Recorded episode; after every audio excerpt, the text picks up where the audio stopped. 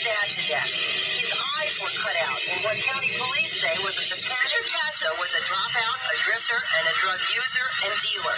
He had a fascination with the devil. Police Chief Robert House doesn't believe it.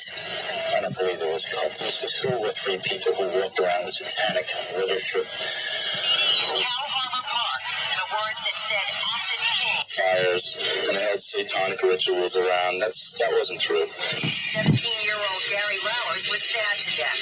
His eyes were cut out in what county police say was a satanic ritualistic killing.